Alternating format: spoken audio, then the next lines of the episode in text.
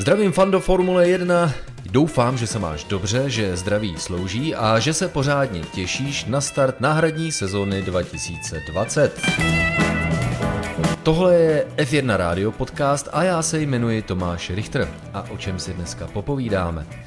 Skončila série virtuálních velkých cen. Jestli je to dobrá nebo špatná zpráva, to nechám na tobě, ale její konec znamená, že účastníci seriálu se musí chystat na start reálné sezóny Formule 1 2020, takže v zásadě je to zpráva dobrá.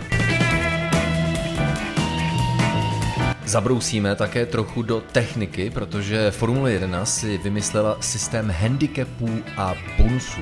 Pevně věřím, že se mi podaří ti jej srozumitelně vysvětlit.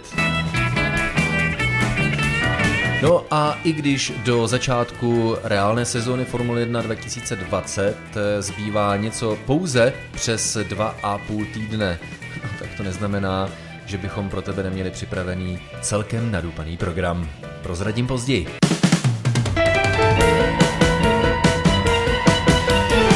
První část nové, obnovené sezóny 2020 máme známou. Pojede se na rakouském Red Bull Ringu a to hned 2 víkendy po sobě, ten první a druhý v červenci, a přidá se k tomu o 3. červencovém víkendu velká cena Maďarska na Hungaroringu.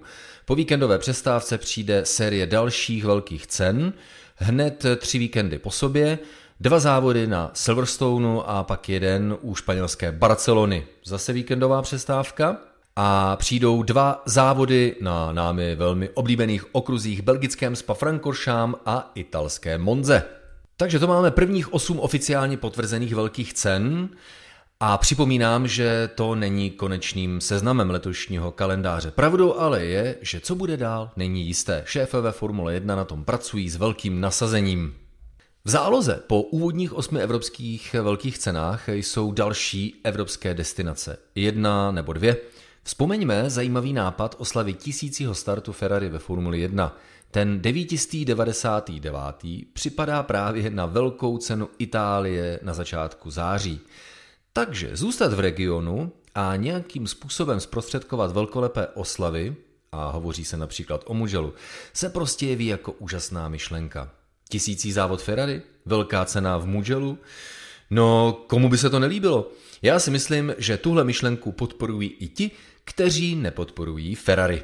Bohužel jsme přišli o městské závody v azerbajdžánském Baku a také Singapuru. Je to trošku pochopitelné, protože na rozdíl od permanentních okruhů, které se mohou aktivovat prakticky v předstihu jenom několika dní, tak městské okruhy navíc v náhradních termínech potřebují obrovské termíny, například měsíc a půl na výstavbu a přípravu závodní dráhy a hlavně povolení, pokud by se jelo v jiných termínech. No a zrušena byla také velká cena Japonska, to proto, protože restrikce související s příjezdem do země mají tak neznámou budoucnost, že Formule 1 zkrátka neví, jestli vůbec bude možné se ještě v letošním roce na japonský okruh vydat. Takže se loučíme s těmito 3 závody, ale alternativy jsou podle mého názoru více než atraktivní. Protože dalšími zvažovanými destinacemi jsou například italská Imola, portugalské Portimão, které nedávno získalo potřebnou certifikaci Grade 1 pro pořádání závodu Formule 1, a to na všech svých konfiguracích, nebo nám velmi dobře známý německý Hockenheimring. Přiznávají to samotní šéfové Formule 1 a dodávají, že nic z toho nechtějí ještě oficiálně potvrdit, protože jednání probíhají. Ale jsou velmi laskaví, že nám o tom alespoň řekli, tedy, že probíhají ona jednání. Prostě výstižný termín, který šéfové Formule 1 použili, work in progress. Ale respekt, že se podělili o nápady, na kterých pracují.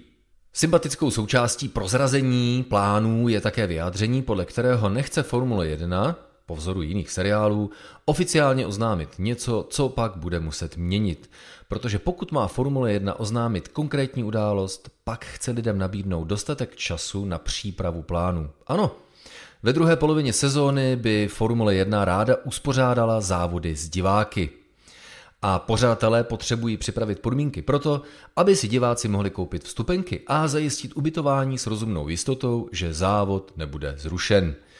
Pořadatelé individuální velké ceny budou navíc potřebovat rozumný časový prostor proto, aby diváky nalákali. Zdaleka nejen to jsou faktory, o kterých šéfové Formule 1 uvažují. Ve druhé polovině sezóny se jako velmi pravděpodobné závody jeví dějství v Bahrajnu a Abu Dhabi, kde by měla náhradní sezona 2020 vyvrcholit. Když už hovoříme o okruhu v Bahrajnu, který se s velkou pravděpodobností objeví v kalendáři mistrovství světa blízko jejímu závěru, tak v jednání je pořádání druhého závodu po vzoru Rakouska nebo britského Silverstonu, ale na jiné konfiguraci. Ne na té, která byla nazývaná Endurance, tedy vytrvalostní verzí v roce 2010 a objektivně ukázala se jako propadák. Formule 1 se pak vrátila k původní verzi, kterou známe dodnes. Ale jelo by se na některé z kratších konfigurací okruhu. Skoro jako takzvaná Indyverze slavné britské trati Brands Hatch. S tím rozdílem, že tato kratší verze okruhu je tou nejvíce vnější konfigurací. Jezdilo by se po maximálním obvodu všech libovolných konfigurací, které trať v Bahrajnu nabízí. Byla by to rovinka dlouhotánská, zatáčka, další rovinka, možná sem tam nějaké to zatočení, rovinka a rovinka. Zní to jako šílený nápad, ale nápad hodně zajímavý. Vtip je v tom, že tahle vnější skoro oválová verze okruhu už teď má licenci nebo certifikaci Grade 1. To znamená, že Formule 1 bez jakýchkoliv dalších analýz a schvalování může odstartovat rovnou. Nevím jak vám, ale mně se tenhle nápad docela líbí a když už nám tedy zrušili Azerbajdžán a Japonsko a místo toho přišla vyhlídka 2 závodů v ruském Soči, no tak proč si nepozvednout náladu skoro oválovým závodem v Bahrajnu? Prostě Formule 1 zvažuje řadu nápadů, těch je hodně zvažován, ale nakonec zamítnut byl i ten, podle kterého by v kratším kalendáři, než bylo původně plánováno, byl například vyškrtnut nejhorší výsledek každého z pilotů. V letech 84 až 90 bylo do celkového pořadí každého pilota počítáno jen 11 nejlepších výsledků z 16 závodů. Ale od takového nápadu Formule 1 upustila.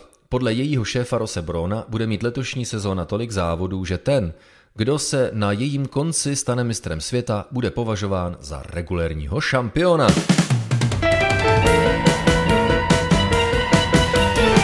Tak nám o uplynulém víkendu skončila série virtuálních velkých cen Formule 1. Jelo se celkem 8 závodů v Bahrajnu, jakoby ve Vietnamu, ale byl to australský Melbourne, v Číně, v Nizozemsku, ale ve skutečnosti se jelo v brazilském São Paulu, ve Španělsku, Monaku, Azerbajdžánu a v Kanadě. Nakonec se George Russell ukázal jako dominantním pilotem celé série, protože v její druhé polovině zkrátka nenašel soupeře. Navíc do posledního závodu kvůli jiným povinnostem nemohl nastoupit Charles Leclerc, který se ukázal v té první části jako poměrně solidní suverén. Takže virtuálním šampionem pandemické série Formule 1 se s přehledem stal George Russell se 147 body, druhý je Alexander Albon bodů 108 a na třetím místě skončil Charles Leclerc bodů 99. Virtuální pohár konstruktérů bere, považte, Williams se 186 body.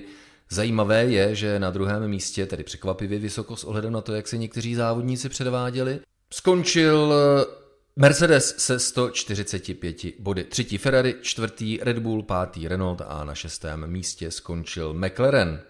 Série virtuálních velkých cen Formule 1 se jela na platformě hry F1 2019 a jak odstartuje opravdová sezona Formule 1 prvním červencovým víkendem, tak vězte, že vlastně o pár dní později bude publikována nová verze hry F1 2020. Nabízí spoustu zajímavých novinek. My se k ním určitě dostaneme v některém z dalších podcastů F1 rádia, ale tou hlavní je například 11. tým, který si můžete postavit podle své libosti a hlavně údajně až šokujícím způsobem. To je vyjádření některých pilotů Formule 1, až šokujícím způsobem zlepšená fyzika jízdy s monopostem Formule 1. No tak se nemůžeme dočkat.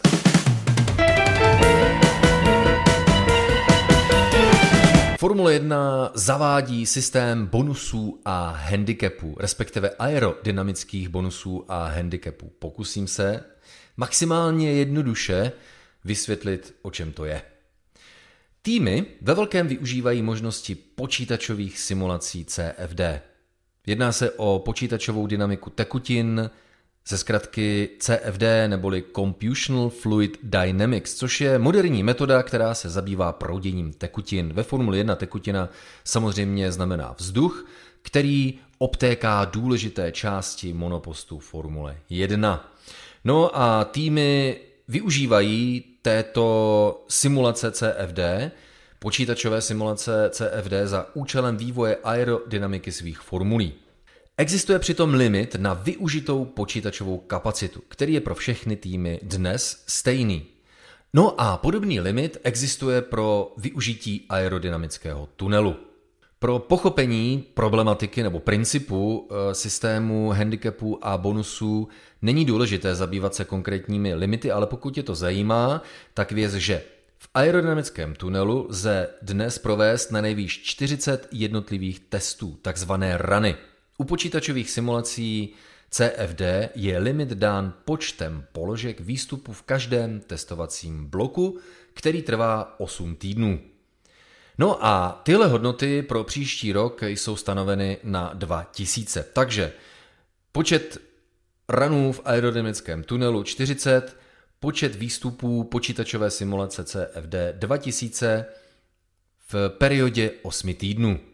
Tak a myšlenka je následující. Pro příští rok bude tým ze středu pole podle výsledků předchozího šampionátu, v našem případě by to byl Renault na 6. místě, by měl tento limit zachován, to znamená 40 runů v aerodynamickém tunelu a limit 2000 položek výstupu simulace CFD.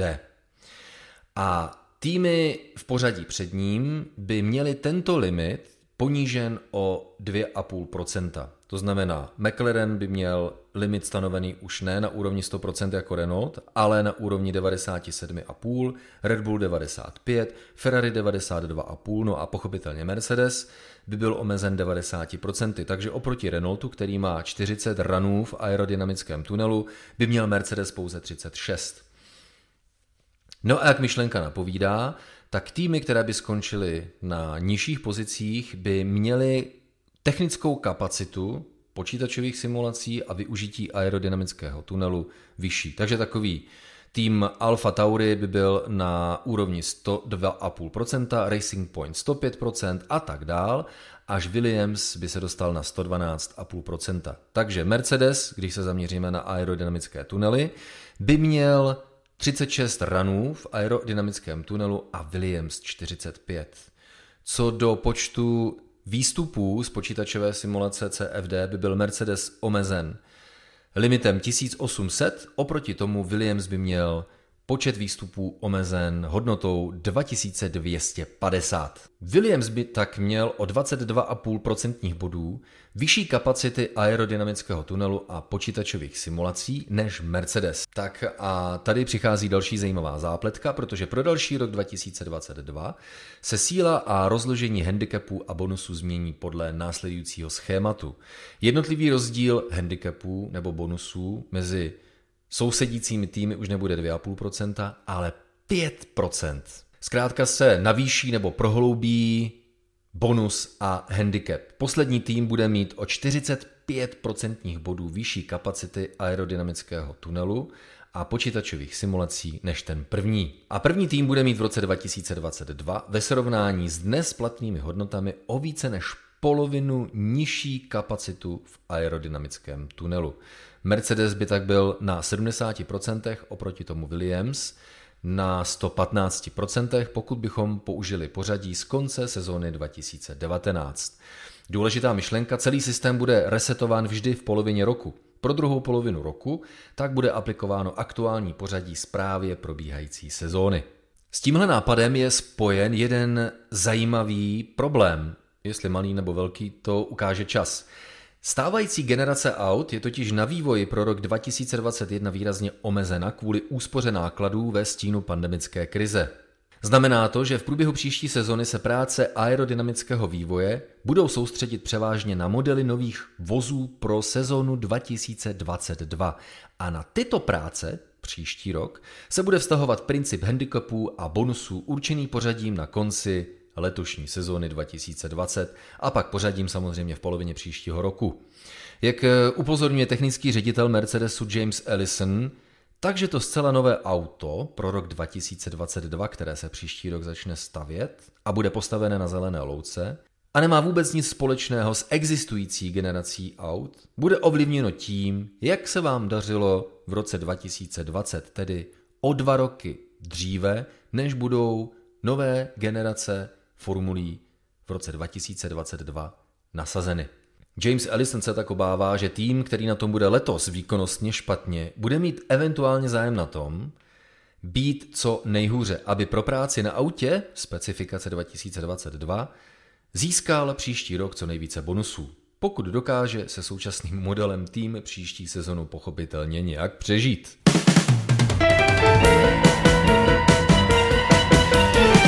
Do začátku opravdové sezony 2020 zbývá něco přes 2,5 týdne, ale to neznamená, že budete zahálet holomci, protože my pro vás každou středu se Štěvem Ajzelem pořád připravujeme formulové podcasty. Můžete se těšit na Lubomíra Višňovského, co by dalšího hosta, slavného hokejistu, člena týmu HC Slovan Bratislava, ale také hokejistu NHL, řadu sezon v týmu Los Angeles Kings, zavítal také ale například do Edmonton Oilers anebo Anaheim Ducks a svou velkolepou kariéru v Americe zakončil v New York Islanders, takže na to já se osobně velice těším. No a o týden později, podle mého přesvědčení, jeden z nejzkušenějších závodníků českého motorsportu Tomáš Enge. Na jeho postřehy o tom, jak byl svět motorsportu ovlivněn, jak byl ovlivněn nakonec on sám, ale hlavně jak se piloti Formule 1 musí připravovat na start sezóny po nečekaně dlouhé přestávce, tak na tyhle postřehy Tomáše Engeho se také moc těším. Takže na Facebooku Sport TV každou středu formulový podcast. To není všechno. Každou neděli na programu Sport 2 v 15 hodin se můžete těšit na historické retro velké ceny Formule 1. Máme za sebou velkou cenu Kanady roku 1999, která přinesla zeď šampionů, no a o nadcházející neděli se můžete těšit na další perličku. Velká cena Monaka roku 1996. V historii jdeme postupně zpátky a slavným monackým závodem v sezóně 1996 rozhodně nekončíme.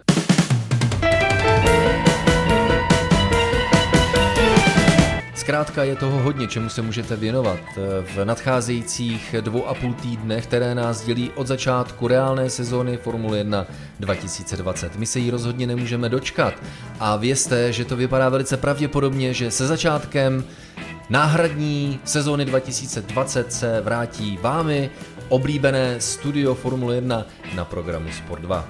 Já se jmenuji Tomáš Richter a tohle je podcast F1 Radio a u dalších epizod se společně s tebou, drahý fanoušku Formule 1, těším na slyšenou. Bye bye!